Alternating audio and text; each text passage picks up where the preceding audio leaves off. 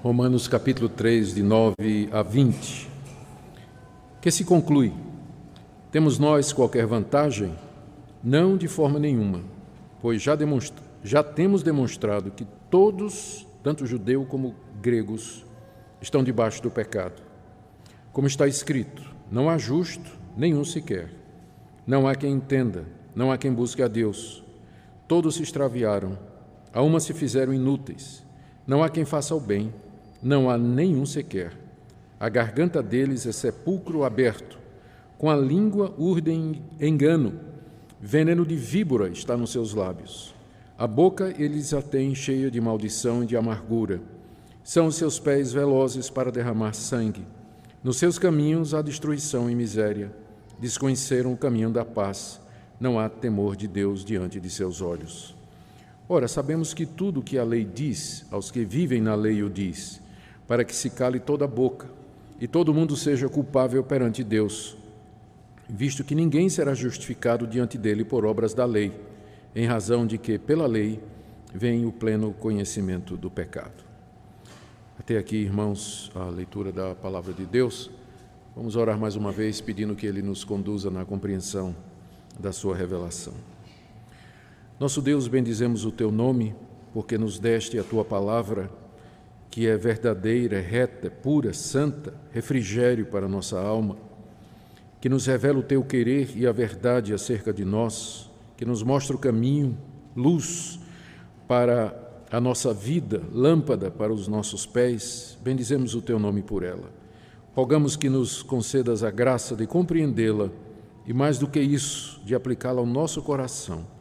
Dê, Senhor, que a tua revelação fale ao nosso coração nessa noite. Pedimos isso por amor de Jesus, nosso Senhor e Salvador. Amém. Queridos, com essa passagem nós chegamos ao final da primeira grande seção da carta aos Romanos, da primeira grande parte. A carta aos Romanos tem algumas partes divididas de forma intencional pelo apóstolo Paulo, porque ele tinha como objetivo fazer uma apresentação sistemática da mensagem dele aos crentes da igreja de Roma. Então ele começa mostrando a perdição de todos os homens, capítulos de 1 a 3, judeus e gentios. Depois ele fala de como nós podemos ser justificados dos nossos pecados, metade do capítulo 3 até o final do capítulo 5.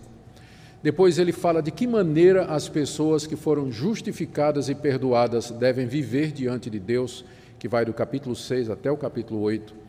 Depois ele trata da questão do papel e o lugar da nação de Israel na história da redenção, que vai do capítulo 9 até o capítulo 11. E de 12 a 15 ele trata da convivência mútua entre judeus e gentios numa mesma igreja. Questões relacionadas com dons espirituais, comida sacrificada a ídolo, a perdão para o irmão.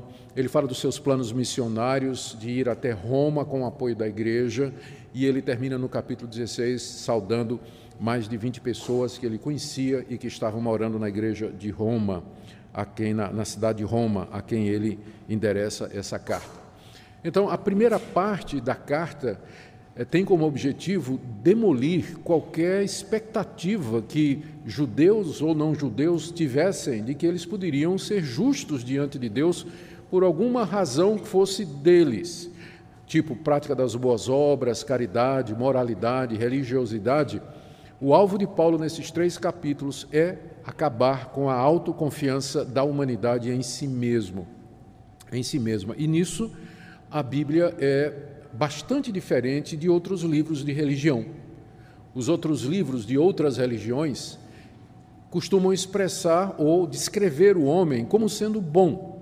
O problema do homem não é interno, o problema do homem é o ambiente dele. E você vai notar que essa é uma noção muito difundida na nossa cultura. As pessoas são boas, o problema das pessoas é o meio em que elas vivem, de forma que se você der educação, se você der recursos financeiros, se você colocar numa boa situação econômica, as pessoas vão fazer o bem, elas vão acertar na vida, vão se respeitar, cumprir a lei e assim por diante. O problema com essa visão é que, primeiro, ela não é confirmada pela história, porque, ao contrário, quanto mais a humanidade evolui, quanto mais a situação financeira melhora, Quanto mais a educação se espalha pelo planeta, maior o número de guerra, maior os atos de terrorismo, maior a opressão, maior o abandono de crianças, maior a imoralidade, diferentes formas de opressão e corrupção surgem a cada dia. Então parece que o problema não é um problema do ambiente, embora nós não possamos negar, não devemos negar que o ambiente estimula o que já está no coração do homem, e esse é o nosso ponto, que é a corrupção do coração humano.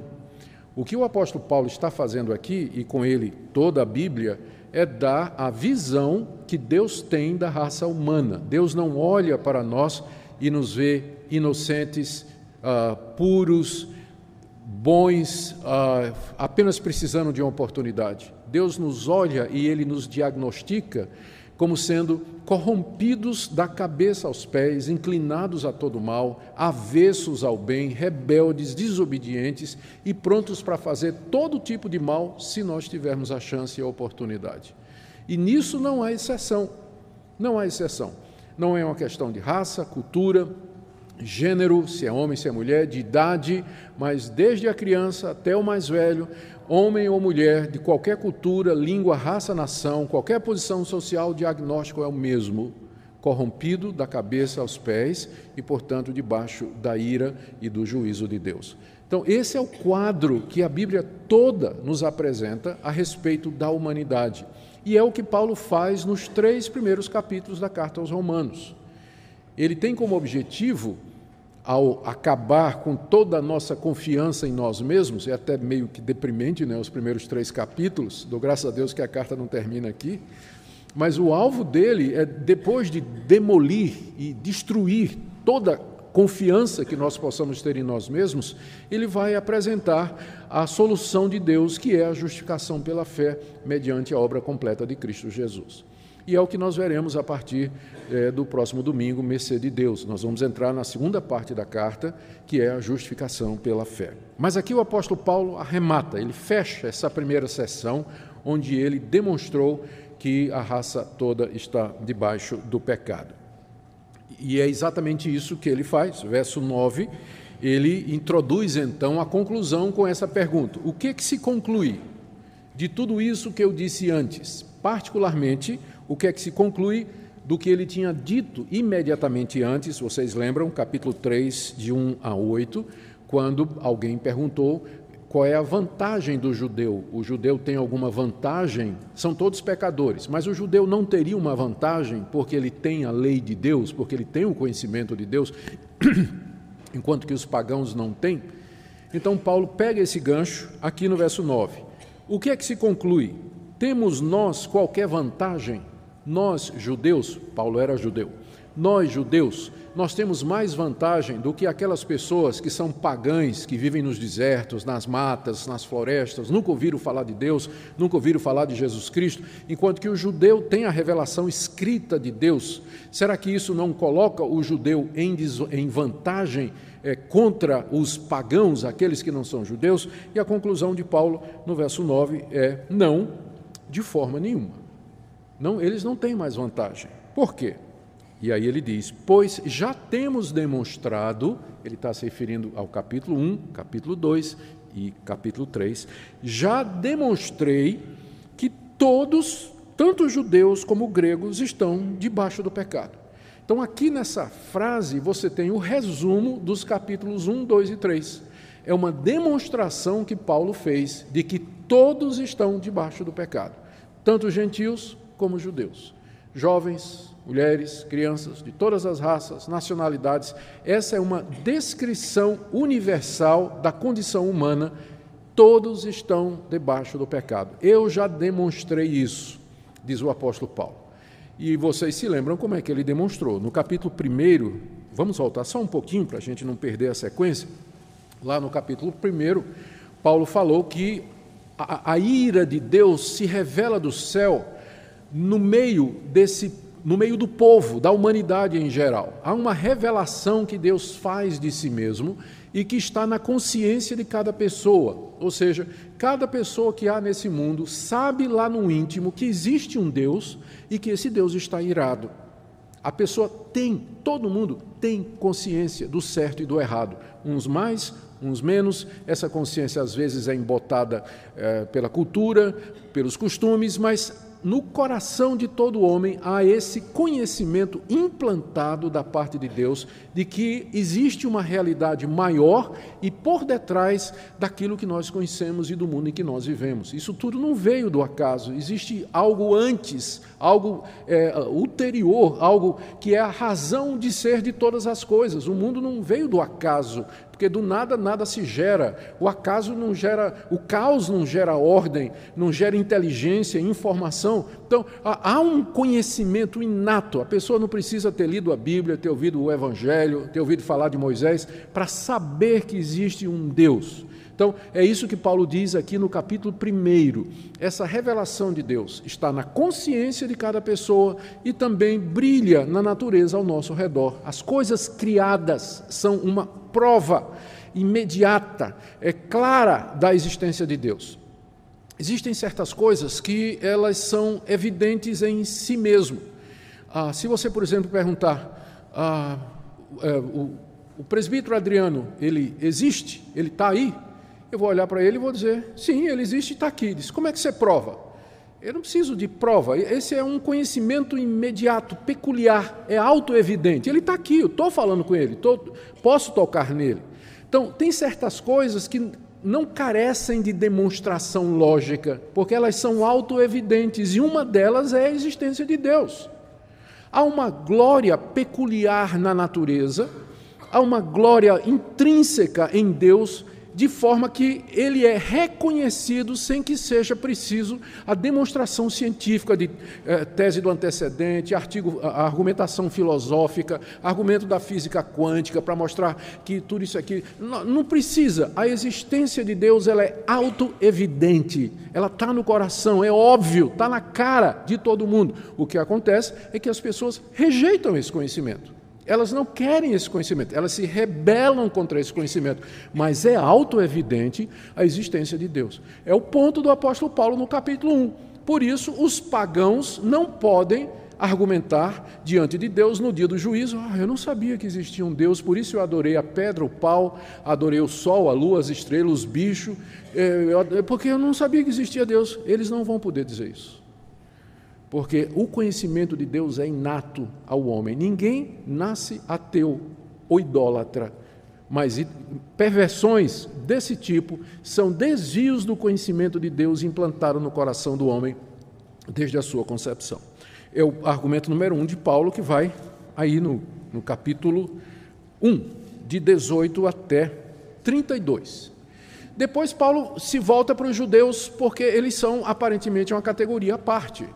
Os judeus receberam uma revelação escrita, enquanto que o pagão tem esse conhecimento na consciência e na natureza, os judeus receberam um privilégio a mais. Foi uma revelação que Deus fez de si mesmo. Deus levantou pessoas, Deus falou com essas pessoas, falou através de visões, falou através de sonhos, Deus mandou essas pessoas escreverem estas coisas, e esta autorrevelação de Deus na Escritura foi dada a um povo que é o povo de Israel. Daí, então, a pergunta: isso não coloca o judeu em vantagem com relação às outras pessoas? Porque eles, além da revelação natural e da consciência, têm também a revelação especial, a revelação escrita. E Paulo, no capítulo 2, diz: não é uma vantagem e não é. Seria uma vantagem se o judeu obedecesse o que Deus está dizendo. Só que ele não obedece, porque ele é da mesma raiz do restante da humanidade. São pecadores corrompidos. Então, mesmo que o judeu recebeu a lei, isso não representa vantagem nenhuma, porque ele, mesmo que ele critique os pagãos, ele prega contra um monte de coisa, ele ensina a lei, mas ele quebra tudo aquilo que ele ensina. Ele mesmo não guarda a lei. E essa demolição da autojustiça judaica, Paulo faz no capítulo 2, do verso 1 até o verso 29. Todo o capítulo é a respeito dos judeus. Paulo dizendo: olha, não pensem que vocês estão melhores do que os pagãos, que Deus vai dar um tratamento diferente, que Deus vai perdoar em vocês aquilo que ele não perdoa nos pagãos, que Deus vai dar um tratamento diferenciado a vocês, diferente daquele que é dos pagãos, porque para Deus não há acepção de pessoas, não há acepção de pessoas. Vocês receberam a lei e não guardaram, receberam a revelação especial e não observaram, tiveram conhecimento de Deus, mas vocês não seguiram esse conhecimento, então não há nenhuma vantagem. Por isso, aqui no final da sessão, no capítulo 3, voltando para o nosso texto, o apóstolo Paulo diz que se conclui: temos nós, judeus, alguma vantagem sobre os gentios nessa questão da salvação no dia do juízo? Resposta: de forma nenhuma, porque já mostrei que todos estão debaixo do pecado, tanto os gentios como os judeus. Então, esse é o resumo dos capítulos 1, 2 e 3, essa demonstração que Paulo fez da universalidade do pecado, que toda raça está debaixo do pecado. E aí cabe perguntar, o que exatamente significa isso, não é? Que todos estão debaixo do pecado, estamos debaixo do pecado. O que é que isso significa? Significa algumas coisas, algumas delas já vistas aqui com muita clareza e outras que Paulo vai desenvolver na carta. Estar debaixo do pecado significa que nós estamos escravizados por ele, porque ele está acima, nós estamos embaixo. Então ele está sobre nós. Então estamos debaixo do poder do pecado. Isso significa que o homem não é livre para fazer o bem, que o impulso que ele tem no coração é sempre para o lado do pecado. E que, se deixado à sua própria escolha, o homem sempre vai seguir essa inclinação. Alguém vai dizer, com razão, mas pastor, a gente percebe que há o bem na humanidade, há pessoas generosas, há pessoas boas, há pessoas retas, pessoas honestas, e algumas delas nem acreditam na existência de Deus. Eu digo, é verdade, mas isso que você percebe nelas não é o resultado de uma ação livre do coração delas, mas é a misericórdia de Deus atuando na humanidade para que nós não nos destruamos uns aos outros.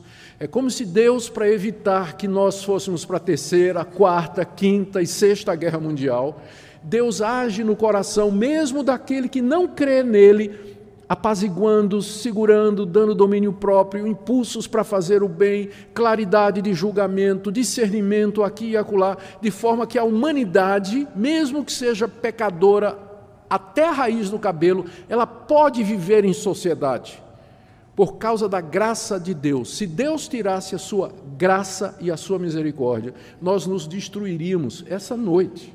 O mundo acabaria rapidinho se Deus tirasse a sua graça e a sua misericórdia de nós. Então, quando você vê uma pessoa boa, você não está vendo uma prova de que essa tese aqui está errada.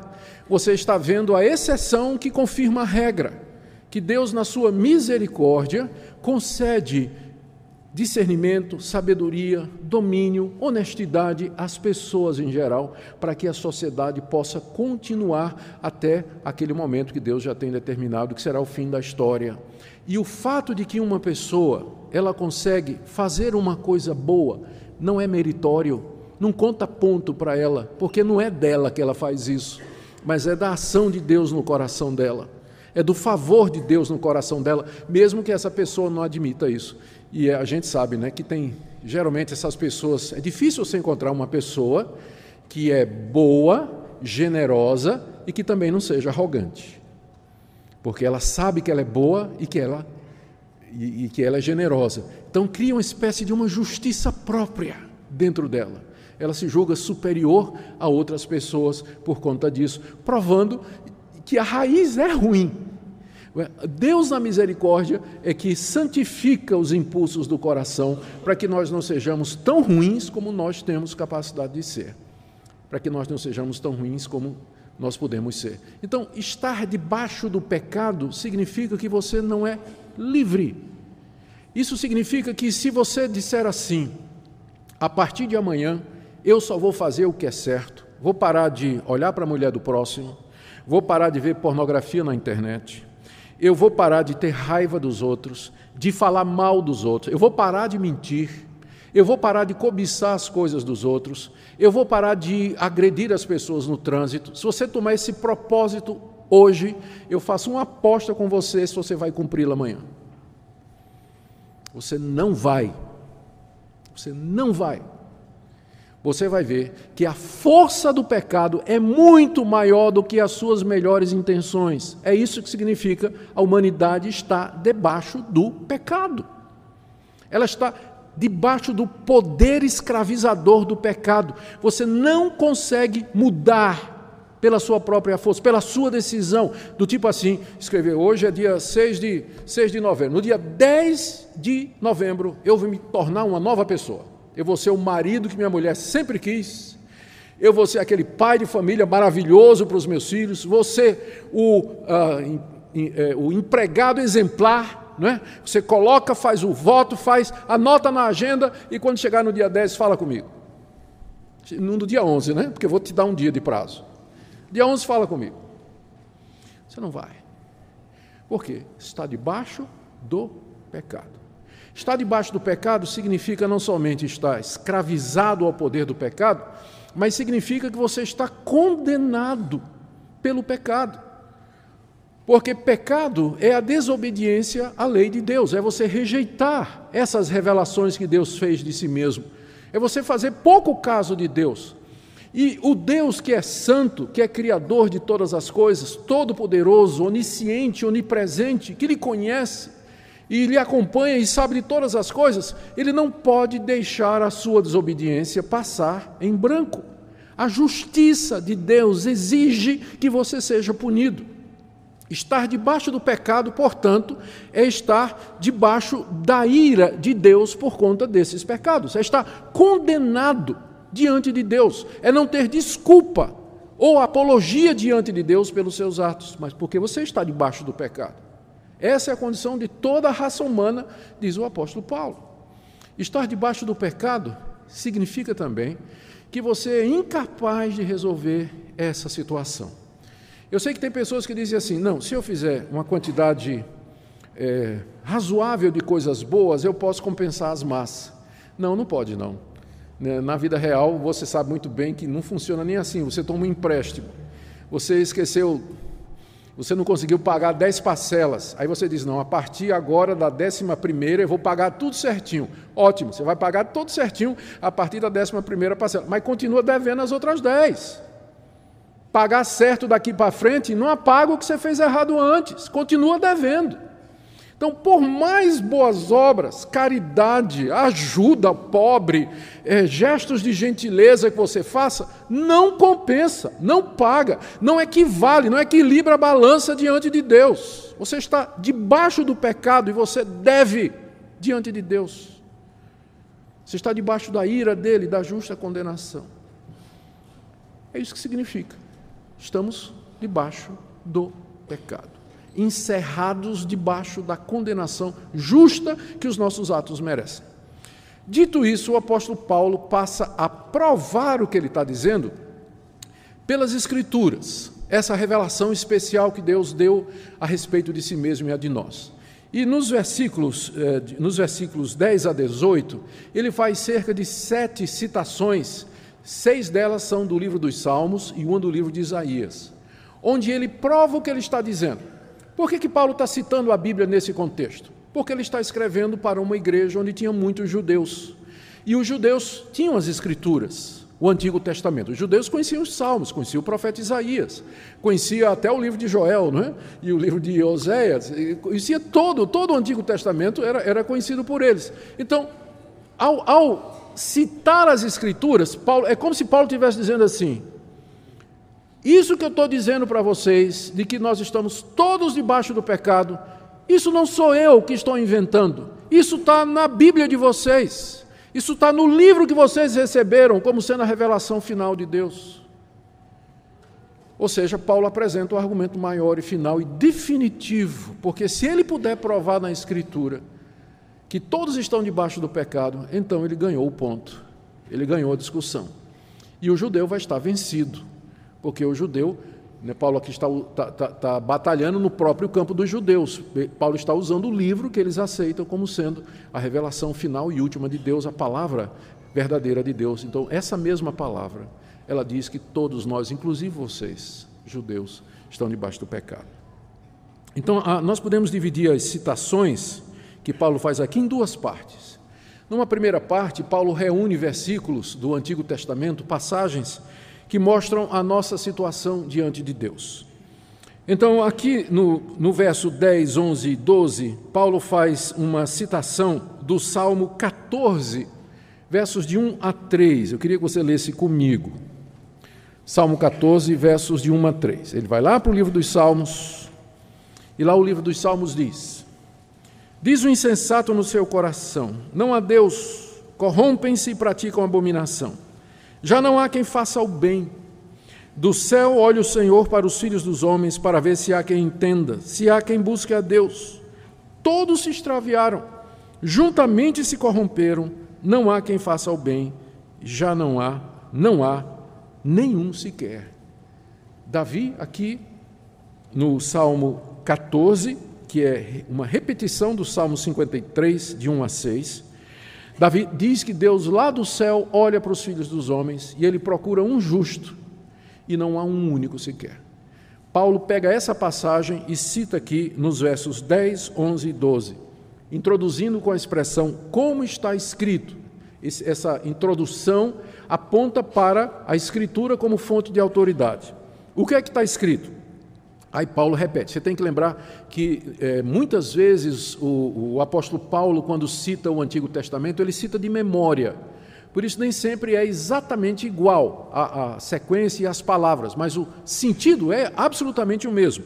Ele diz, como está escrito, não há um justo, nenhum sequer, não há quem entenda, não há quem busque a Deus, todos se extraviaram, algumas se fizeram inúteis, não há quem faça o bem, não há nenhum sequer.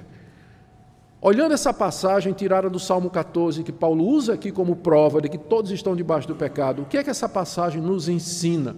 Quais foram os efeitos do pecado diante de Deus? Primeiro, verso 10, injustiça, não há justo, não há sequer um.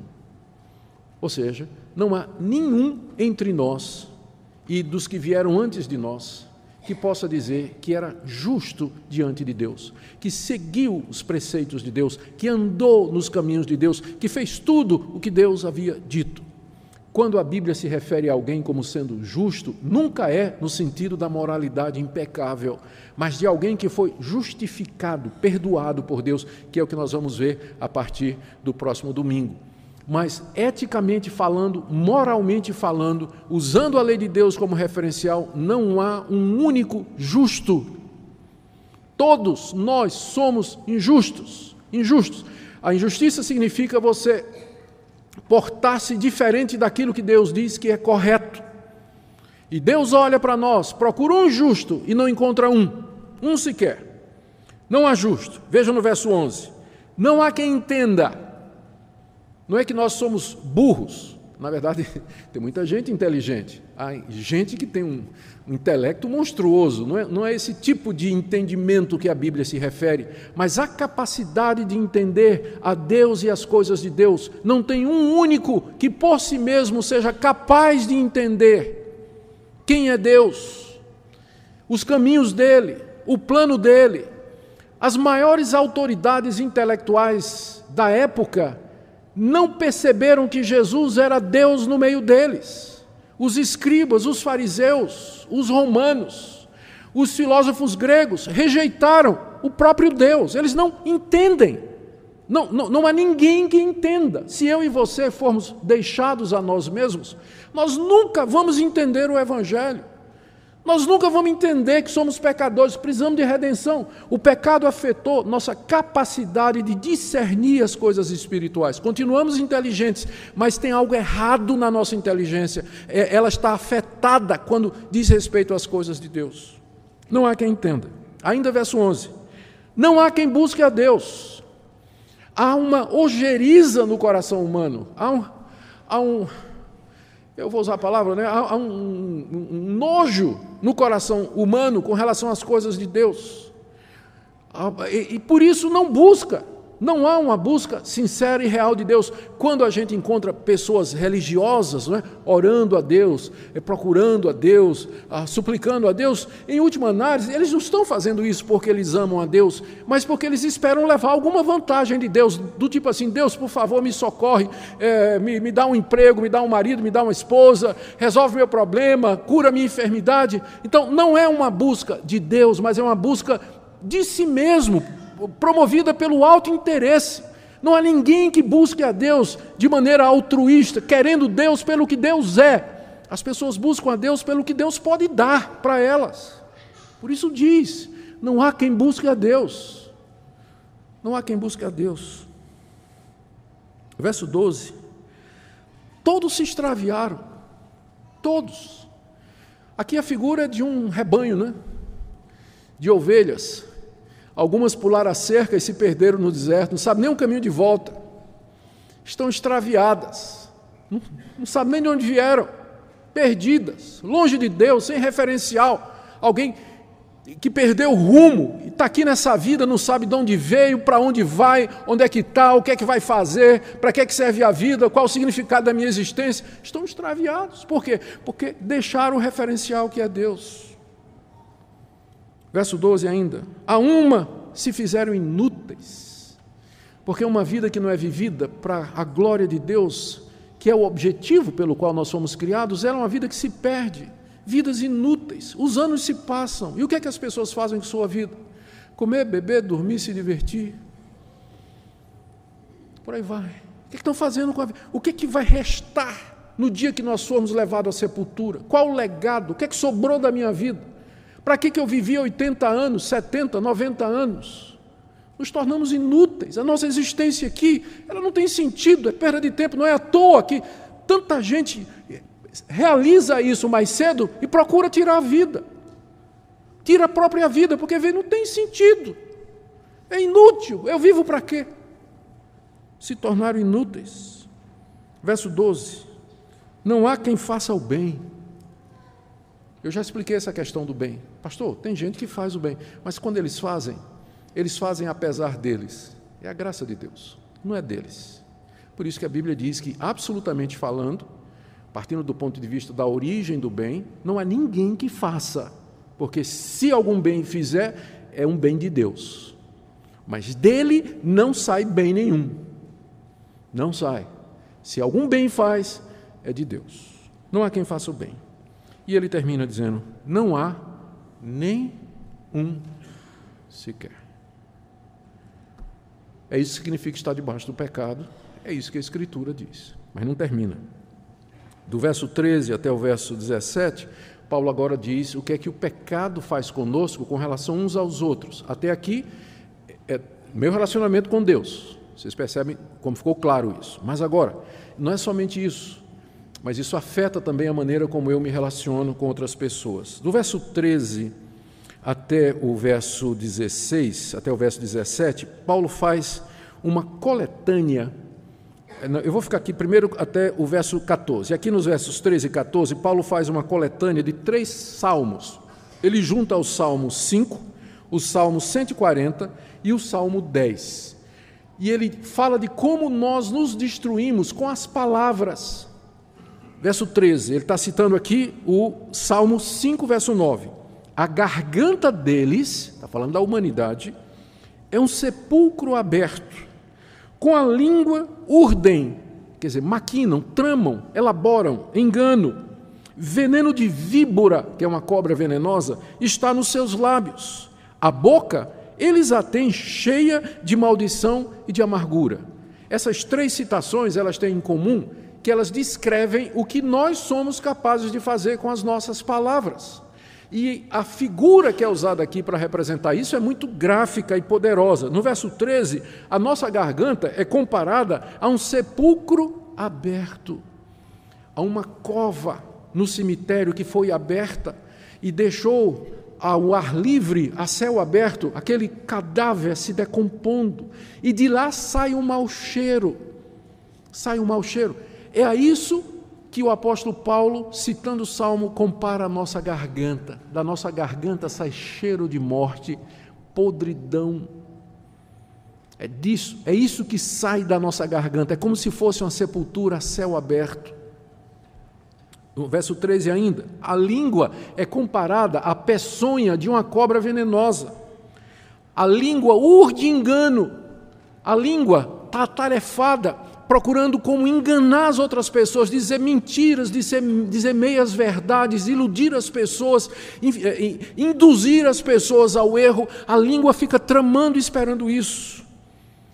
E debaixo, e nos lábios nossos, está veneno de cobra, veneno de víbora, peçonha de uma serpente venenosa, fatal, capaz de matar, de esmagar, a calúnia, a mentira, a difamação, o assassinato de caráter, a fofoca, a maledicência. É assim que nós fazemos, é isso que o pecado fez conosco. Nós somos capazes de nos atracar uns aos outros e de nos matar com palavras, como se nossa língua fosse veneno de víbora. A boca, continuando ainda, aqui tá, agora está no Salmo 10, eles a têm cheia de maldição e amargura. Maldição, a gente amaldiçoa os outros, amargura, ressentimento, mágoa, despeito, falta de perdão, a boca cheia de amargura, que despeja tudo isso contra as pessoas. Quando é diante das pessoas, ainda bem, pior é quando é feito por trás, nas mídias sociais, com outras pessoas, assassinando as pessoas com as palavras. Aí, no verso 15 e 16 e 17, é uma citação ipsis literis do profeta Isaías. Ele está citando Isaías 59, de 7 a 8. E agora, depois de ter falado que nossas palavras, elas refletem que nós estamos debaixo do pecado, como a Escritura diz, ele fala das nossas ações. Verso 15, os pés são velozes para derramar sangue. Ou seja, se é para matar alguém, a gente é muito rápido. A gente corre, vamos lá, é para matar alguém, é comigo mesmo. Especialmente se for meu inimigo, vamos lá. Os pés são velozes para derramar sangue. A ideia aqui de um assassino que corre velozmente ao encontro da sua vítima e tem como objetivo derramar o sangue dela e matar. No verso 16, nos seus caminhos há destruição e miséria, e desconheceram o caminho da paz. Não conheço paz, eu quero guerra, quero conflito, quero discussão, quero litígio, quero contenda, não estou satisfeito com nada, não aceito desculpas, não aceito reconciliação, nada, eu não conheço o caminho da paz, o meu caminho é o caminho da guerra, dos pés velozes para derramar sangue, da língua ferina de serpente, da garganta que é sepulcro aberto. Essa é a descrição que o apóstolo Paulo dá aqui da humanidade. É uma descrição aterradora, é uma descrição que nos deixa humilhados e no pó e na cinza, e que nos faz perguntar qual a origem de tudo isso. E a resposta vem no verso 18, quando ele diz, não há, ele fecha, não é? Dizendo, não há temor de Deus diante dos seus olhos. Ele está citando o Salmo 36, verso 1. Não há temor de Deus. O que é temer a Deus? Temer a Deus é você saber que existe um Deus que lhe conhece, um Deus que é onisciente, onipotente e onipresente, e que Ele é poderoso para chamar você para prestar conta do que você faz. Se você temesse a Deus, você não fazia o que você faz. Temer a Deus significa respeitá-lo, honrá-lo, amá-lo até, a ponto de que você vai viver para Ele e para a glória dEle. Onde não há temor a Deus, as pessoas fazem o que elas querem, porque elas não temem o juízo. Ainda não me acostumei a ver o pessoal passando farol vermelho. Mas eu notei que eles só passam onde não tem câmera fixa. Não sei se vocês já perceberam isso. Perceberam? O pessoal só fura o farol vermelho onde não tem aqueles radarzinhos. Agora, onde tem um radarzinho, para direitinho ali. Mesmo que não venha carro nem do lado, nem do outro, fica tudo paradinho ali. Por quê? Temor. Temor da autoridade. Quando eles sabem que não tem, até mesmo vindo no carro, não é verdade? Não há temor de Deus diante dos seus olhos, e porque não há temor de Deus, as pessoas se sentem à vontade para fazer todo esse tipo de coisa. Todo esse tipo de coisa. A parte final, 19 a 20, é a resposta a uma questão que ainda queda irrespondida. E que pode ser formulada da seguinte maneira: ok, Paulo, você venceu. Não tem como argumentar. Não tem como argumentar contra isso, contra o que a Bíblia está dizendo. De fato, somos pecadores, miseráveis, debaixo do pecado, inúteis, justamente condenados por Deus. Mas então, uma pergunta: Se Deus sabe que nós somos assim, por que ele deu os 10 mandamentos? Não terás outros deuses diante de mim, não farás para ti imagem de escultura, não tomarás o nome do Senhor teu Deus em vão, lembra-te do dia de descanso para santificar, honra pai e mãe, não matarás, não adulterarás, não furtarás, não dirás falso testemunho, não cobiçarás nada do teu próximo. Se Deus já sabia que nós não cumprimos isso, por que ele deu a lei, particularmente aos judeus? Escreveu essa lei no coração do homem e deu essa lei escrita aos judeus. Paulo diz que a lei foi dada por 3 razões, versos 19 e 20. Primeira, sabemos que tudo que a lei diz, aos que vivem na lei o diz, que é toda a humanidade que está debaixo da lei de Deus, para que se cale toda a boca. Porque uma coisa é eu dizer para vocês isso que eu estou dizendo, e a outra é convencer vocês. No início do meu ministério, já contei essa história aqui, eu era evangelista no interior de Pernambuco. Fui plantar uma igreja numa cidade chamada Gamileira, que era uma subsidiária, era uma cidade que foi fundada por conta da usina Cucaú, uma das maiores usinas lá do Nordeste. Então eu fui plantar uma igreja lá, no meio de cortadores de cana. E eu me lembro que eu chegava numa casa, falava com a pessoa, bom dia, cumprimentava e tal, dizia, eu estou aqui distribuindo a palavra de Deus, queria saber se eu posso entrar e conversar.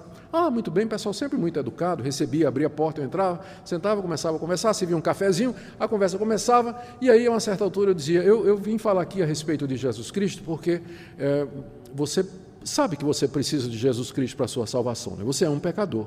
A pessoa diz, eu sei, pastor, eu sei que sou pecador, né? E eu disse, sim, e você sabe também que você está condenado ao inferno, né? A pessoa disse, mas peraí, pastor, eu não sou tão pecador assim, não. Tem gente pior do que eu, né? O meu vizinho aqui mesmo, só precisa ver o que é que ele faz com a mulher dele. Eu digo, então vamos fazer uma coisa, deixa eu ler aqui, vamos fazer o seguinte, vamos ler os 10 mandamentos? E depois de ler os 10 mandamentos, então nós vamos retomar desse ponto aqui. Posso ler?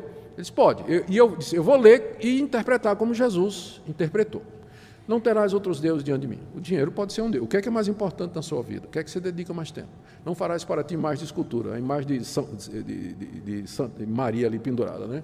Tudo mais, olha, tá. Não tomarás o nome do Senhor teu Deus em vão. Você fica dizendo, né, armaria, Virgem Maria ou não, armaria, isso aí pode, porque não é nome de Deus, mas ai meu Deus, vale-me Deus, ou qualquer outra coisa, você fica dizendo essas coisas, pastor, agora que o senhor falou tal, é verdade. Você sempre obedeceu aos seus pais, pastor, agora que o senhor falou, não, eu fui meio desobediente e tal, e a mulher dos outros, você já olhou? Pastor, já que o senhor está perguntando, né, tá. No final, quando chegou no final dos 10 mandamentos, sabe quanto ele tinha guardado? Nenhum.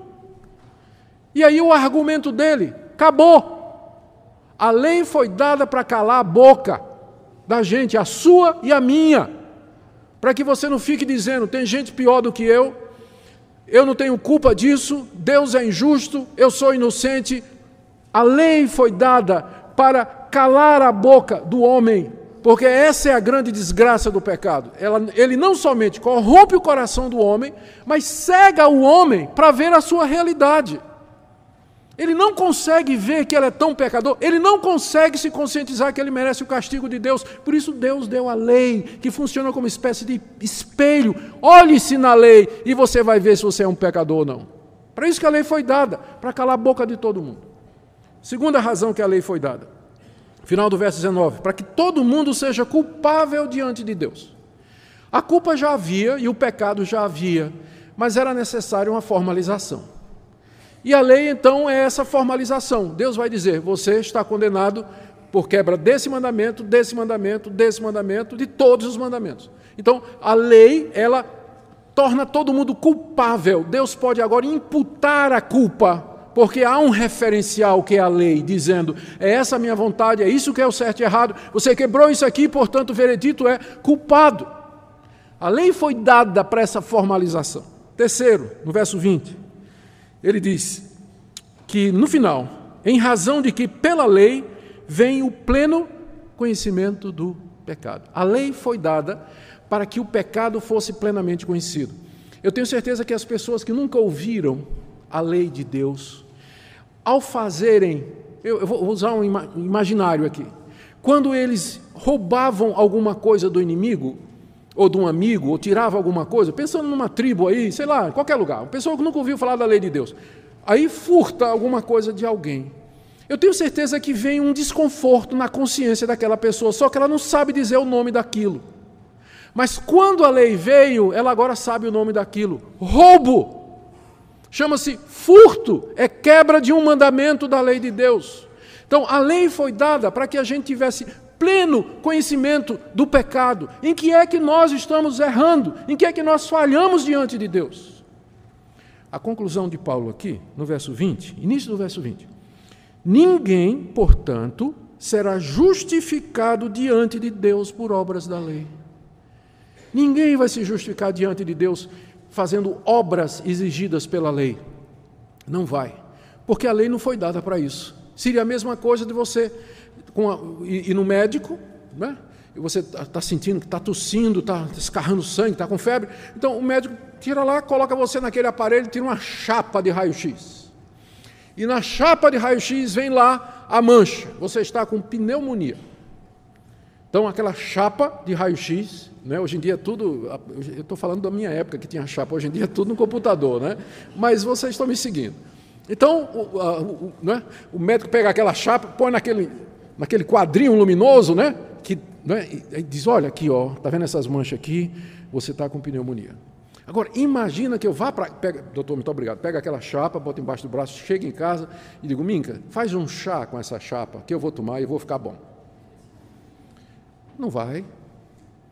Porque o propósito da chapa não é salvar, mas o propósito da chapa é lhe dar pleno conhecimento da sua doença.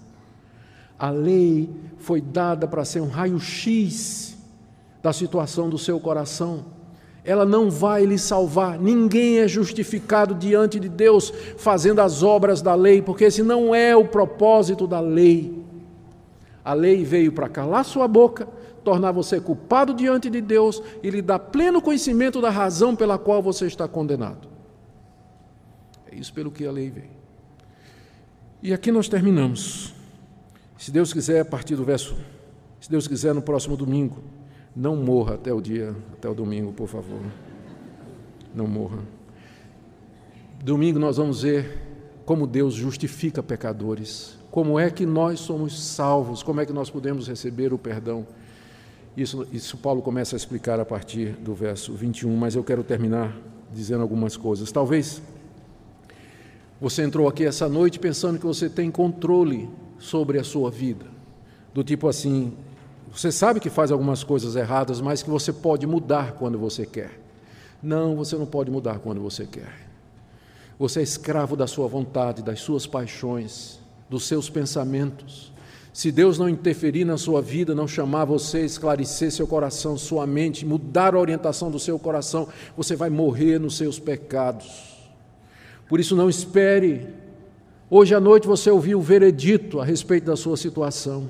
Hoje à noite você pode se voltar para esse Deus, não precisa esperar domingo, mas hoje à noite você pode se voltar para esse Deus e dizer, Deus, é verdade, isso aqui que foi falado é o meu retrato, sou eu me encaixo aqui, tenha misericórdia de mim. Tenha misericórdia de mim e me liberte dessa escravidão e dessa condenação. Talvez haja pessoas aqui iludidas, pensando que, mas espera aí, isso é um quadro muito drástico, muito radical, não é? Eu não sou tão ruim assim, eu ainda faço algumas coisas boas. Essa é a grande ilusão do pecado, um falso diagnóstico a respeito do seu estado. Nada de bom que você faz tem origem no seu coração. Mas é a misericórdia de Deus, porque a Bíblia é clara, tudo que é bom vem dele, tudo que é ruim é de nós. Nada bom vem de você. Então não se iluda com isso, pelo fato de que você consegue ser uma pessoa que é honesta, que cumpre os seus deveres. Isso às vezes está cegando você para ver a verdadeira realidade do seu coração. E eu queria que você hoje à noite pensasse nisso que você ouviu. Tem gente aqui que talvez diga assim, eu não acho que Deus se importa, Deus está lá em cima no céu, Ele é criador de todas as coisas, eu nem sei se Ele me conhece e que Ele se importa com o que eu faço. Ah, pode acreditar sim, Ele conhece, sabe cada pensamento, Ele é onipresente, Ele é onisciente e Ele é onipotente. Ele é Espírito perfeito, reto, invisível, está em todo lugar, conhece você por dentro e por fora. Antes de você falar, da palavra chegar na sua boca, Ele já conhece você todo. Conhece o seu andar e o seu levantar. De longe Ele entende o seu pensamento. E é diante dEle que você vai prestar contas. O assunto é urgente, a matéria é séria. Talvez alguém diga assim: pastor, eu não acredito que Deus vai me fazer sofrer depois da morte. O que é que leva você a acreditar nisso? Às vezes, a gente confunde um desejo que a gente tem com a realidade. Você gostaria que Deus não fizesse isso depois da sua morte, mas não quer dizer que Ele não vai fazer. Pastor, eu não acredito que Deus vai me condenar, jogar no inferno depois da minha morte. Qual a base que você tem para dizer que Ele não vai fazer isso? Especialmente depois dessa demonstração clara da pecaminosidade universal e geral da raça humana, onde você se insere. Quem lhe garante isso? Então, nessa noite, sem demora, reconcilie-se com esse Deus, chegue-se a esse Deus e implore a Ele misericórdia, compaixão e perdão, porque Ele é um Deus bom, compassivo, misericordioso, tem prazer em perdoar, e Ele não rejeita o contrito e o abatido de coração, e todo aquele que se aproxima dEle humilhado, quebrantado, convicto e arrependido, vai conhecer o perdão e a misericórdia que esse Deus maravilhoso oferece, e sua vida então vai mudar, e você será livre da escravidão do pecado e da culpa do pecado. Que Deus aplique a sua palavra no nosso coração nessa noite e que nós aprendamos a viver tão somente pela graça dEle, pela fé no nosso Senhor e Redentor, Jesus Cristo. Amém. Oremos. Ó Deus, que podemos dizer diante dessas coisas? Estamos todos diante de Ti nessa noite, convictos pela Tua palavra, da nossa indignidade, e nós nos maravilhamos que o Senhor ainda nos ama e que o Senhor ainda nos quer, que o Senhor ainda nos chama. Nós que somos indignos de ao menos chegar na Tua presença. Senhor nosso Deus, pedimos que conforte o nosso coração nas nossas angústias. Eu peço que nessa noite o Senhor atenda todo o coração quebrantado, que o Senhor veja cada coração arrependido, que o Senhor atenda toda a alma que Te busca sequiosa nessa noite, que o Senhor liberte pecadores, que o Senhor traga luz, esperança, àquela alma ferida pela lei e que agoniza debaixo da convicção de culpa, que a Tua graça salvadora, Senhor, possa fazer isso. Graças Te damos por Jesus, nosso Redentor, em nome de quem nós oramos. Amém.